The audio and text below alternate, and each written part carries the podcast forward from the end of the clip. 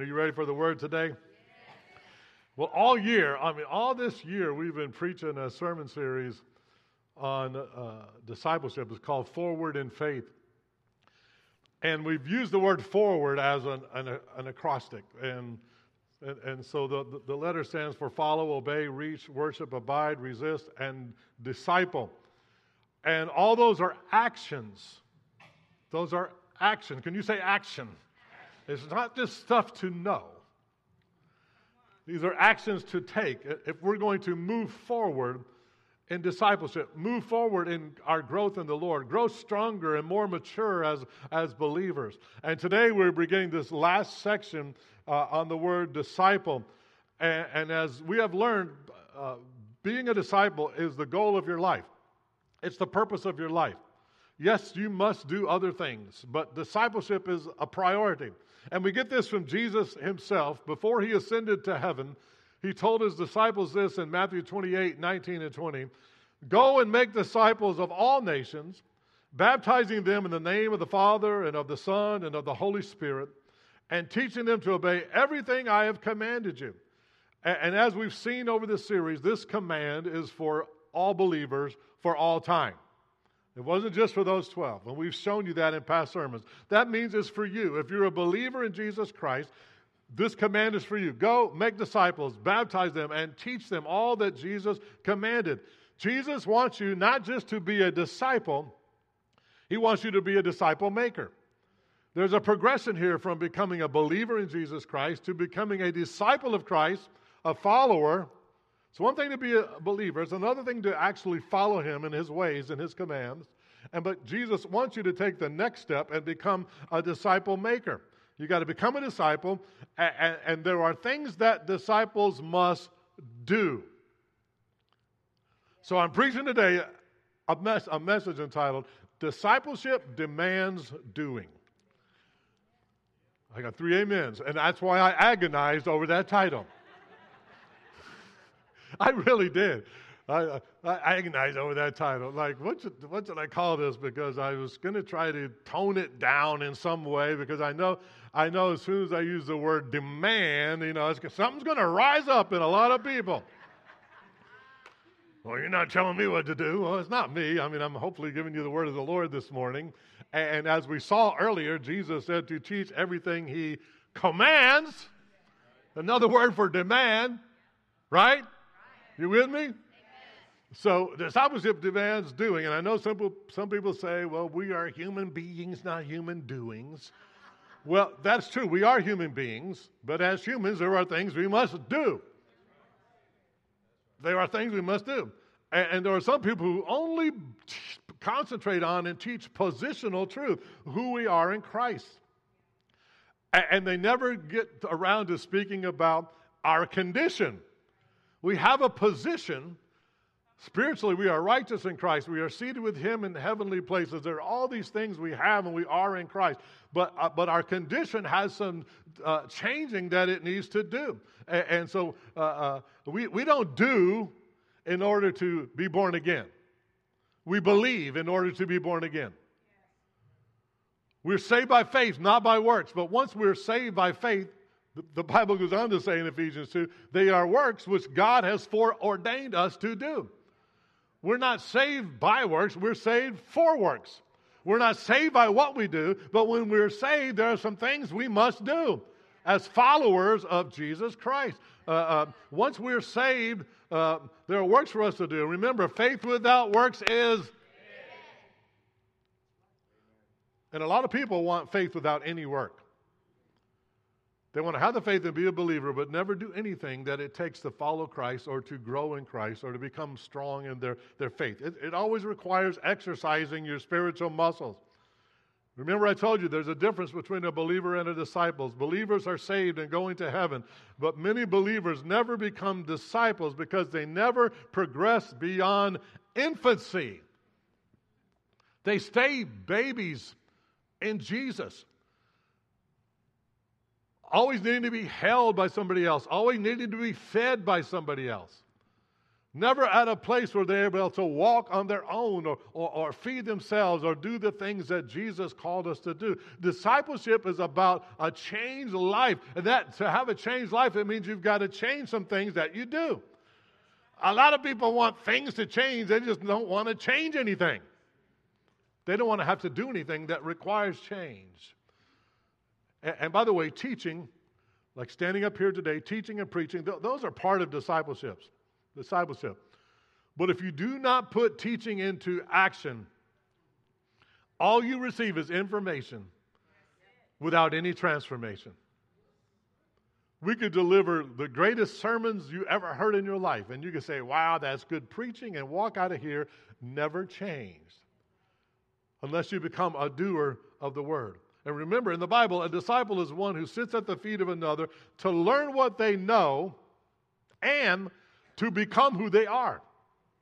That's what the disciples did with Jesus. They were with him, they sat at his feet, not just to know what he knew, but to become like him. And, and that transformation, that change in our lives requires faith, it requires vision, and it requires action. A true disciple is a doer of the word, not just a hearer. In fact, you remember the Bible says that if you hear the word and you don't do it, uh, you're like someone who sees their face in a mirror and, and they goes out and forget what they look like. And it says that, and the Bible says there in James that that person deceives themselves.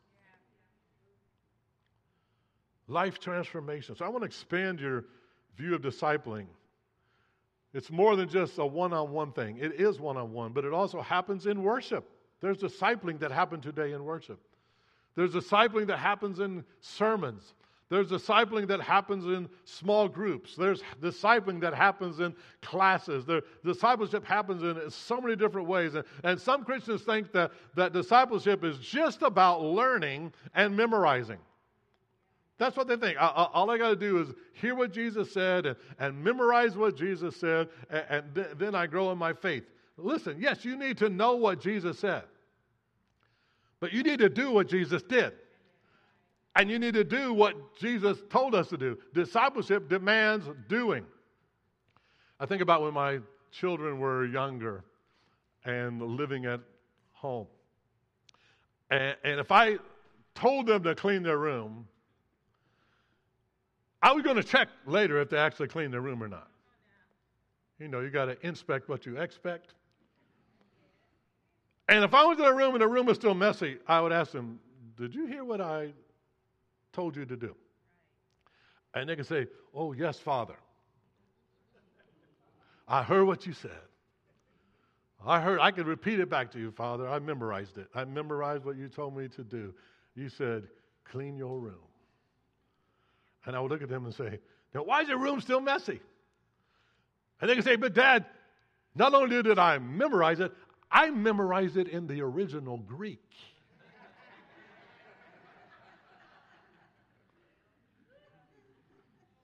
And I would say, But why is your room still messy? And they say, But dad, we memorized it. We memorized it in Greek. We even wrote a song about what you said to do. Clean your room, clean your room. Your father says to clean your room. And I'd be like, But why is your room still messy? I said, I wrote a song too. Whoop your rear. Whoop your rear. If you don't clean your room, your father who loves you is going to whoop your rear. Yes, we spanked our children. And they would clean their room. But so many of us, I'm telling you that because it's, uh, it's an example of what so many Christians do. But Lord, I read your word. But Lord, I heard your word. But Lord, I memorized your word. But, but Lord, I, I memorized it in the original language. But Lord, I, I sing songs about, about it. But as, as, as followers of Christ, we can't settle for just hearing the word or, knowing, knowing the word or, or memorizing the word. We've got to do all those things, but we must then do the word. In fact, Jesus said this. Listen to what Jesus said in Luke 6 46. Why do you keep calling me Lord, Lord, when you don't do what I say? He's not your Lord if you don't do what He demands. He's not your Lord if you don't do what He commands. He might be your Savior, but Lordship is something different here. He's a, Lord is somebody you bow your knee to and say, Yes, Lord, whatever you say, Lord, I will do. And Jesus expects us as His followers to do what He says. I know this isn't popular teaching today. But I'm not here to win a popularity contest today. I'm here to teach you the uncompromising truth of God's word. And you see what Jesus said If I'm your Lord, you will do what I say. He said, If you love me, you will keep my commands.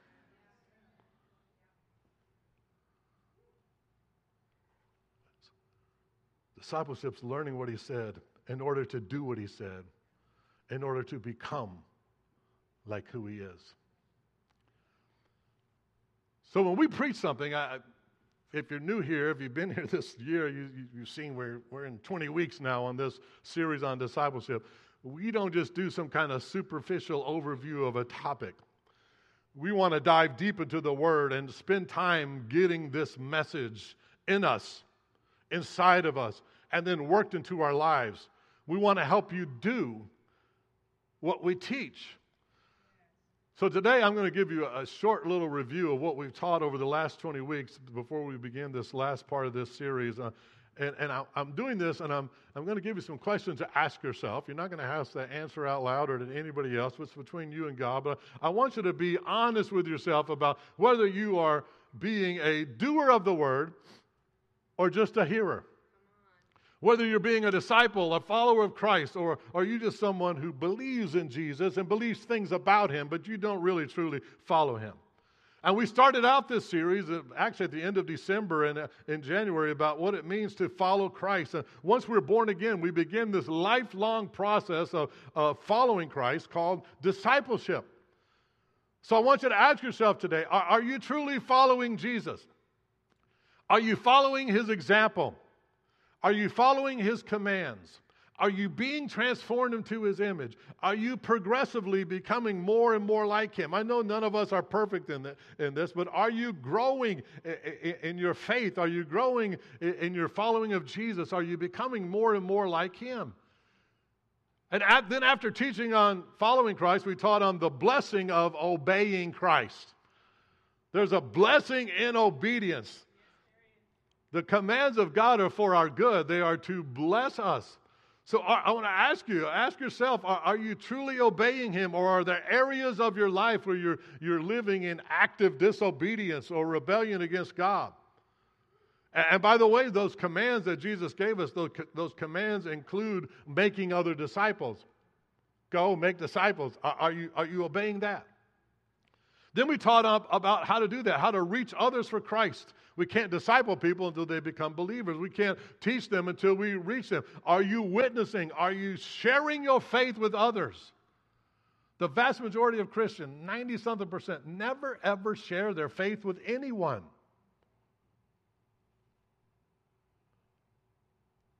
Are you sharing your faith? Are you telling others about Jesus? Are you giving your testimony? Then we talked about how worship is a big part of discipleship. A lot of people don't understand that, but we talked about how, how discipleship begins with beholding the Lord. As, as we behold Him, Paul said in 1 Corinthians, we are changed into His likeness uh, from glory to glory.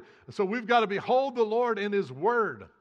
We've got to behold the Lord by the Spirit. We've got to behold the Lord in prayer. We've got to behold the Lord in His people. You've got to behold the Lord in our worship. Are you beholding the Lord? Are you seeing Him?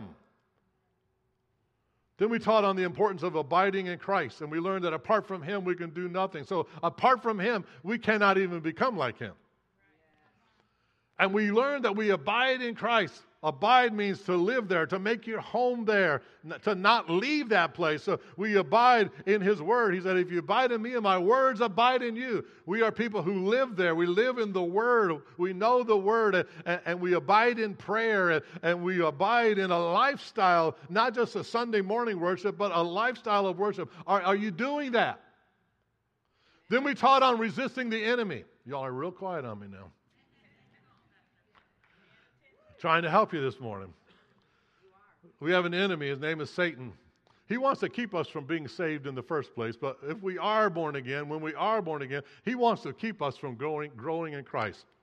He wants to keep us from becoming a mature disciple in Christ. He fights all these things I've been talking about. He resists every step to grow in Christ. He resists you abiding in Christ. He resists you reading the Word. He resists you wanting to pray. He resists you in worship. That's why sometimes you come in here and it's just hard for you to worship and hard to enter in. The, the, the Satan resists you, you worshiping. He, he resists you ever sharing your faith. He, he resists you obeying Jesus Christ. He resists, he resists, he he resists, he resists, he resists you ever wanting to give, he resists all those things. So you've got to learn to resist the resistance.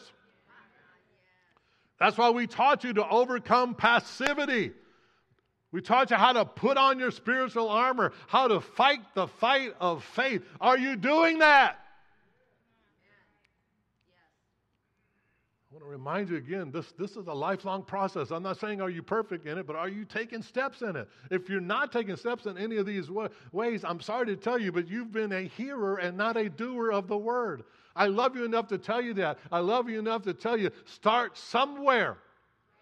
Start doing the things God tells us to do, and, and, and, you will start seeing yourself growing, growing in Christ and growing in your faith. And, and it's so important to understand this because so many believers are excusing themselves from making disciples because they believe they're not ready yet. I know people in their 40s, 50s, 60s, 70s, and older who still don't think they're ready to make disciples. And most of them have been in church for decades, and some have been in church their whole life. And they've had the word poured in them. They people teach them, and they still think, well, I'm not ready to, to, to make any disciples. What I want need you to understand today is this. One of the main ways you grow as a disciple is by helping other people's grow. One of the characteristics of great leaders and great disciple makers is they are learners. They're constantly seeking to learn and grow. And listen, you will never be a great leader until you become a great follower. You'll never be an authority until you learn how to submit to authority. You'll never be the one giving orders or direction until you first obey orders and direction. You'll never be a teacher until you are teachable. And there are so many ways to learn reading, attending seminars. One of the best ways, though, when it comes to discipleship is being mentored by someone else who's further along in the faith than you. That's what Jesus did in Mark 3 14 and 15. It says, Jesus appointed 12, designating them apostles, that they might be with him and he might send them out to preach and to have power to heal sicknesses and to cast out demons. Notice that. Jesus called his disciples, first of all, to be with him. And that was a change. If you remember in Acts when the, the disciples were, were taken before the authorities and, and, and they were so impacted or, or amazed by the teaching of the disciples and their answers, just as they had been with Jesus, and they said, they said they noted that these men had been with Jesus. Spending time with Jesus in the Word, in prayer, in worship, in fellowship. Spending time with Him is life transforming. Jesus wants all of us as disciples to spend time with Him, spend time in His presence, spend time in His Word. But He also simultaneously sends us out to go and do the works of the kingdom. It wasn't like Jesus taught and trained these guys for three years, and then at the end of his life, when he had been crucified and resurrected, and now he was going up to heaven and said, Go and make disciples. That wasn't the first time he had ever sent them out. He repeatedly sent them out. Go, go into these towns. Don't take anything with you. Just trust me to provide. If they receive from you, great. If they don't, shake the, shake the dust off your feet. Go to the next town come back to me, and they would come back to him, and they would talk about what happened, and he would give them some discipleship and some, some direction, and, or that, that he would send them out, and they came back rejoicing that, that devils were subject to their name, and he would, he would then disciple them. He used everything as a discipleship moment. Well, don't rejoice so much that the demons are subject to, to you. Be, rejoice that your names are written in heaven. So he's giving them direction as they are doing. He's correcting them. They're arguing among themselves who's the greatest in the kingdom. He's like, wait a minute. If you want to be great in my kingdom, be the servant of all. Be like this little child over. Here. He used everything as a, a, teaching moment. So, so they were with him, but they were also sent from him to do the works of the kingdom. Jesus always has disciples with him. Paul, think about Paul. He almost always had people with him. You can read it in read it in the Bible, read it in the books uh, that he wrote, and read it in Acts and other places. You'll never, ever, hardly ever see Paul ministering alone. It was Paul and Barnabas, Paul and Silas, Paul and Timothy. Read the books, the letters that he wrote. It's Paul, an apostle of Jesus Christ, and Timothy, my son in the Lord. He, he wrote, and, and everything he did was with other people, and those people traveled with him, like the disciples traveled with Jesus. They watched him, and they were given assignments to do, and, and, and, and, and that helped them to develop their potential in the Lord. Likewise, we need need to be in relationships with friends and mentors and people who pour into our lives. but listen, we also need what I'm going to call mentees, people we are pouring into. We need to be discipled and we need to make disciples, and those things, here's what I'm trying to get you to see, happen simultaneously. Yes, I know at the beginning of your walk in the Lord, you are new in the faith, you're born again. You need some time just to learn and to grow in your faith. But I'm telling you, some of the people who reach more people for Jesus are new believers.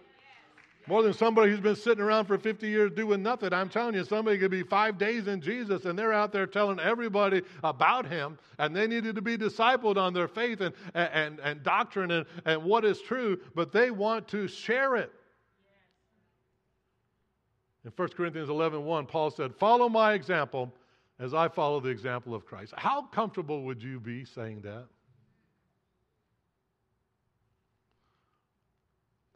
Like I would say, Follow me, Pastor Joe, as I follow Jesus. Follow Paul as he followed Jesus. Follow Tamika as she follows Jesus. How comfortable? How comfortable are you saying that? We're, we're going to be like, no, don't look at me. Keep your eyes on Jesus. Men will always fail you. Don't be looking at me. Paul didn't do it perfectly. One of the things they need to see is how to get up after you fall. One of the things people need to see is how to ask for forgiveness when you do something wrong. But this is what Paul said. Jesus said in Luke 6:40, a disciple is not above his teacher, but everyone who's fully trained will be like his teacher. The point is, you won't just know what your teacher knows, you will become like your teacher. Listen, this is exactly what happened with Paul and Timothy. A young man who came to the faith at, a young age, and his grandmother and his mother poured into him. And from a child, he knew the scriptures. And, and, and Paul took him with him on many journeys and, and mentored him and discipled him. To the point that, listen to this, what Paul tells the church at Corinth in 1 Corinthians 4 15 through 7. He said, Even though you have 10,000 instructors in Christ, you do not have many fathers. There's a difference between a teacher and a father. Fathers teach, but not all teachers father. It's a different relationship, it's a more intimate relationship. It's a life lived together. For in Jesus Christ, I became your father through the gospel. Now, listen, here's Paul again telling the church at Corinth. Therefore, I urge you to imitate me. Follow me. Listen, you listening? For this reason, for you to follow me, right? So we're talking about? Three of you got it. Are we talking about following Paul's example? That's half of you. Are we talking about following Paul's example? Okay. For that reason, I'm sending you Timothy, my son who I love, who is faithful in the Lord he will remind you of my way of life in Christ Jesus, which agrees with what I teach everywhere in every church. Paul said, I want you to become like me. That's why I'm your father, not just your teacher. I am your teacher, but I'm father in the Christ. Uh, uh, in Christ. And So, in order for you to become like me, I'm sending Timothy to you. What? We want you, Paul. We want you back. Paul's like, no, I, I'm sending you Timothy. I trust Timothy. Why? Paul, Timothy had been discipled by Paul and to the point that he became like Paul. So, in effect, if you heard Timothy speaking, you were hearing Paul. If you were looking at Timothy's life, you were seeing Paul. Now, I know we all want to just say in our some kind of uh, righteous humility uh, that, that, that, well, when you look at me, we, we, we want people to see Jesus. Well, Paul said, Follow my example as I follow Christ. So Christ had been poured into Paul, and Paul had poured into Timothy, and Timothy now was pouring into them. And this passage gives us a broader picture of, of disciple making because it's not just instructing, it's not just teaching, it's also a form of spiritual parenting. And parents, you know, you got to have a different relationship with people in order to parent them. Because it's one thing for me to teach you from here, it's another thing to start singing to you, whoop your rear.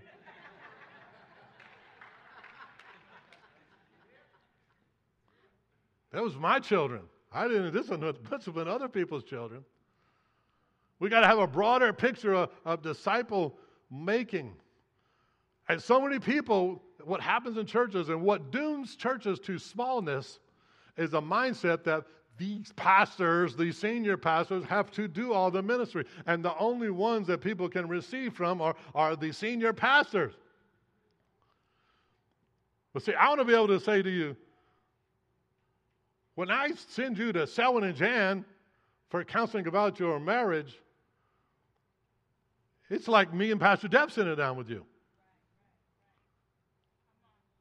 I have confidence.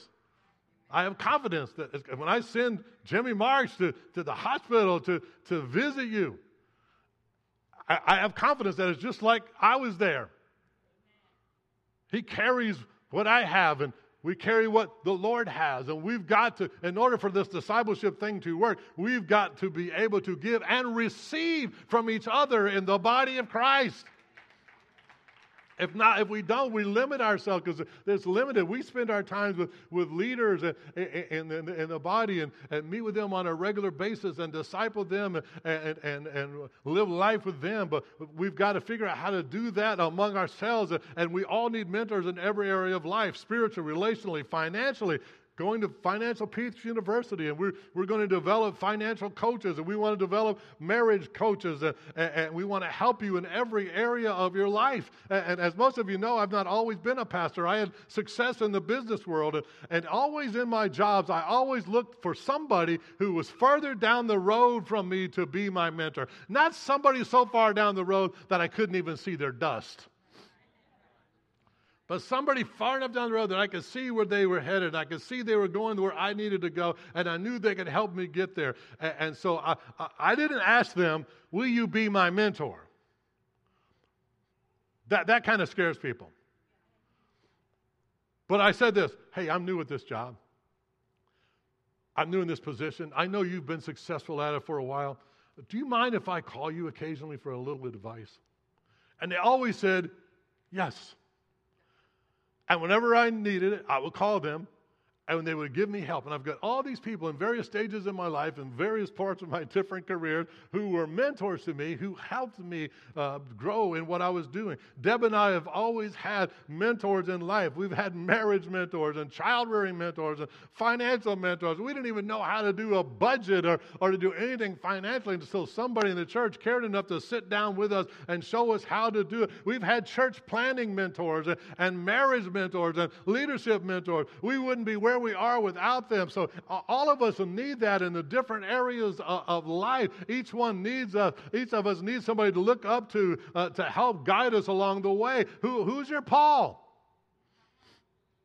Who can you look up to? For me, Pastor Olin has been for over 40 years. He's, he's been a mentor in my life. My own father, uh, Pastor Olin is like, they're like my two fathers. I have my own father who's 90, who's been in ministry for 70 years. Obviously, I'm going to call him with questions. Pastor Olin, I'm going to call him. We all need that a Paul, a mentor, somebody to pour into us, but we all need a Timothy somebody we can pour in, an, an apprentice, a, a, younger, less mature version of yourself that you can pour into.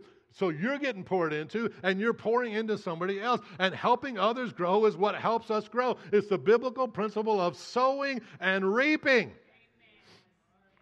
That's not just for money, it's for everything. In Proverbs 11, 24 through 25, the Bible says, Some people give much, but get back even more. Others don't give what they should and end up poor. Whoever gives to others will get richer. Who, those who help others, listen, will themselves be helped. We normally apply this to giving money, and that's a correct application. There, it is a correct application. But sowing and reaping, as I said, affects every area of our lives, including our spiritual growth. So when we help others grow in their faith, guess what? We grow in our faith. When we help others grow in the Word, we grow in the Word. If we don't help others, we end up poor. Not financially, I'm talking here, poor in our faith, poor in our maturity. Helping others grow causes you to grow. I know who gets the most. I know beyond a shadow of a doubt who gets the most out of my sermons. Me. I'm hoping it's you most of the time, but it's me. I study all week long and I learn things that I do not have time to the time to put into these messages. There's so much that's left on the cutting room floor that you have to edit out for sake of time. So I learn way more than I share up here. I know I get more out of it than, than anybody. And, and that is so true. So if you want to learn, teach. Now, listen close. There's a lot of people in churches who are stagnant. They, they feel stagnant. They're not growing. They're not changing. And usually they blame the church. So they change churches. But eventually they get stagnant at the new church. It's new for a while, it's different for a while, but then they get stagnant again. And, and so they blame that church and they move to a different church. And they stay in this continual cycle of stagnancy and, and changing churches, not realizing that, that the problem is not the churches. See, if you have a problem with every single church, chances are the churches aren't the problem. Listen, listen close. The problem is these people are like the Dead Sea rather than the Sea of Galilee. What do I mean by that? I'll show you a couple of pictures here of the Sea of Galilee and the Dead Sea.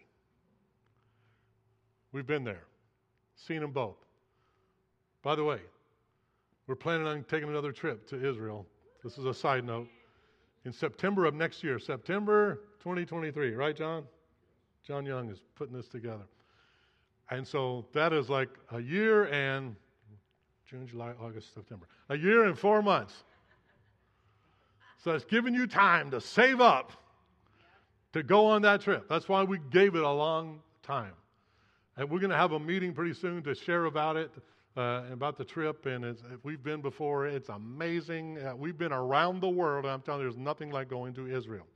And so I want y'all to begin to pray about that, think about that. But, but Sea of Galilee is one of my favorite places on earth. Uh, Dead Sea, one of my least favorite places on earth. You can smell that thing for miles away. It's nasty. And the interesting thing is, you know, this Sea of Galilee is a lush valley. It's full of life, full of fish, full of life there. The Dead Sea is a dry, barren sea. Nothing can grow there. By the way, that the Dead Sea is the lowest point on earth, lowest elevation. It's 1,400 feet below sea level. Nothing can come out of there. Both those, both of those are fed by the same Jordan River. I'm going to show you a map here, and hopefully you can see that. Uh, can y'all see that? So up at the top, the north of Israel, you have right. Capernaum is on the banks of Sea of Galilee. That's in the north. Dead Sea is all the way down here in the south. Jordan River comes down, flows into the Sea of Galilee, and out of the Sea of Galilee and down. And by the way, when I say down, it's not just south, it is down, downhill all the way to 14 feet below sea level, down to the Dead Sea. Why two lakes fed by the same river? Why is one full of life and one dead? The answer is that the Jordan River flows in and out of the Sea of Galilee. It flows through. It flows down to the Sea of the Dead Sea where there, where there is no outlet. It stops there. Because there is no outlet, the water in the Dead Sea is stagnant, dead, and can sustain no life. What we learn from that, that is this inlet with no outlet equals a Dead Sea. Apply that to Christians. Inlet pouring in, pouring in, pouring in with no outflow, no outlet, dead Christians. I don't mean physically dead, but spiritually dead. They feel stagnant. They're not experiencing the fullness of the life and the spirit of the life of the word. They just feel like eh, they're blase. They, they have no energy. They have no life because nothing's flowing through it. They're getting poured into, but they're holding it all in and never letting it out. But Jesus said in John 7 37, If you're thirsty, come to me and drink. Whoever believes in me, as the scripture has said, streams of living water will flow from within him. What is flowing from within you outward to other people is the living water of God flowing in you and then out of you and through you. Flowing in is not enough. There must be outlets as well as inlets. You must be flow through, and you will experience some growth by having a mentor, someone pouring into you. But I'm telling you, you'll receive more growth when you become a mentor, when you become a disciple maker, when you start pouring into other people. We all need a Paul, but we all need a Timothy. And to grow in faith, we can't just take it all in all the time. We've also got to give out so we can, uh, so, to, as much as we can to others. Pastor Joe, how do I do that? There's so many ways to do that here. A children's ministry. We have a VBS coming up where we're going to disciple children. I know they need help in VBS. That's an opportunity for you to disciple young children in the Lord. And it doesn't take a lifelong commitment, it's just a few days. But there's children's ministry, youth ministry, small groups. We're going to begin small groups soon in the next couple of months. It's a great place to find friends, to be discipled, to have a mentor, to, and to mentor others. And, and if you've tried small groups before and didn't get anything about it, out of it. Maybe you need to start putting something into it. Maybe it's time for you to get out of the receiving mode into the giving mode. There's grace journey discipleship classes. There's one-on-one discipleship. There's men and women's breakfast. There's, there's serving on a ministry team. All of these are ways for you to, to give out and not just to be a, a, a, a receiver. You've got to become a river, not just a reservoir. You need to be a channel of blessing. Jesus said in Matthew 10 8, freely you have received, freely give.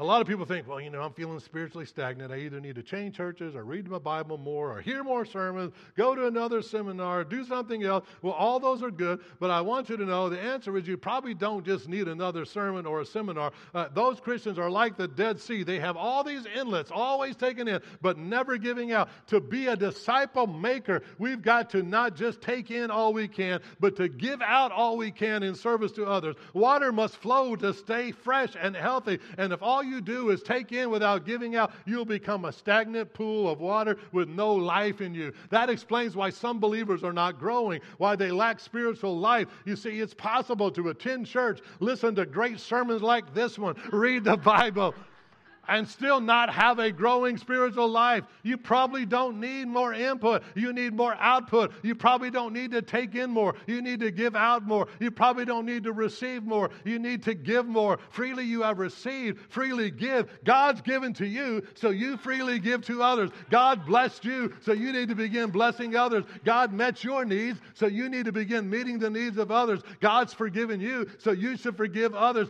God's shown you grace and mercy. You need to show grace and mercy to others. God has accepted you. You need to accept others. God loves you, so you need to love others. God ministers to you, so you need to minister to others. Let the Word of God flow into you and let it flow out to others. Let the Spirit of God flow into you and let it flow out to others. Discipleship demands doing, and so start doing the work of the kingdom. I beseech you, my brethren, in the name of Jesus. Hallelujah. Amen. So, what are you going to do about it? Seriously. I, Lord, right now, in the name of Jesus, I'm asking that you would speak to every single person here, those watching online. Those who hear this in message in the future, God, speak to each one of us and show us one thing, one thing, one thing we can begin doing right now to grow in our faith. One thing we can begin to do to help others grow in their faith, to obey your command to make disciples. God, we want all you have for us. And I know what you have for us involves us giving it to others.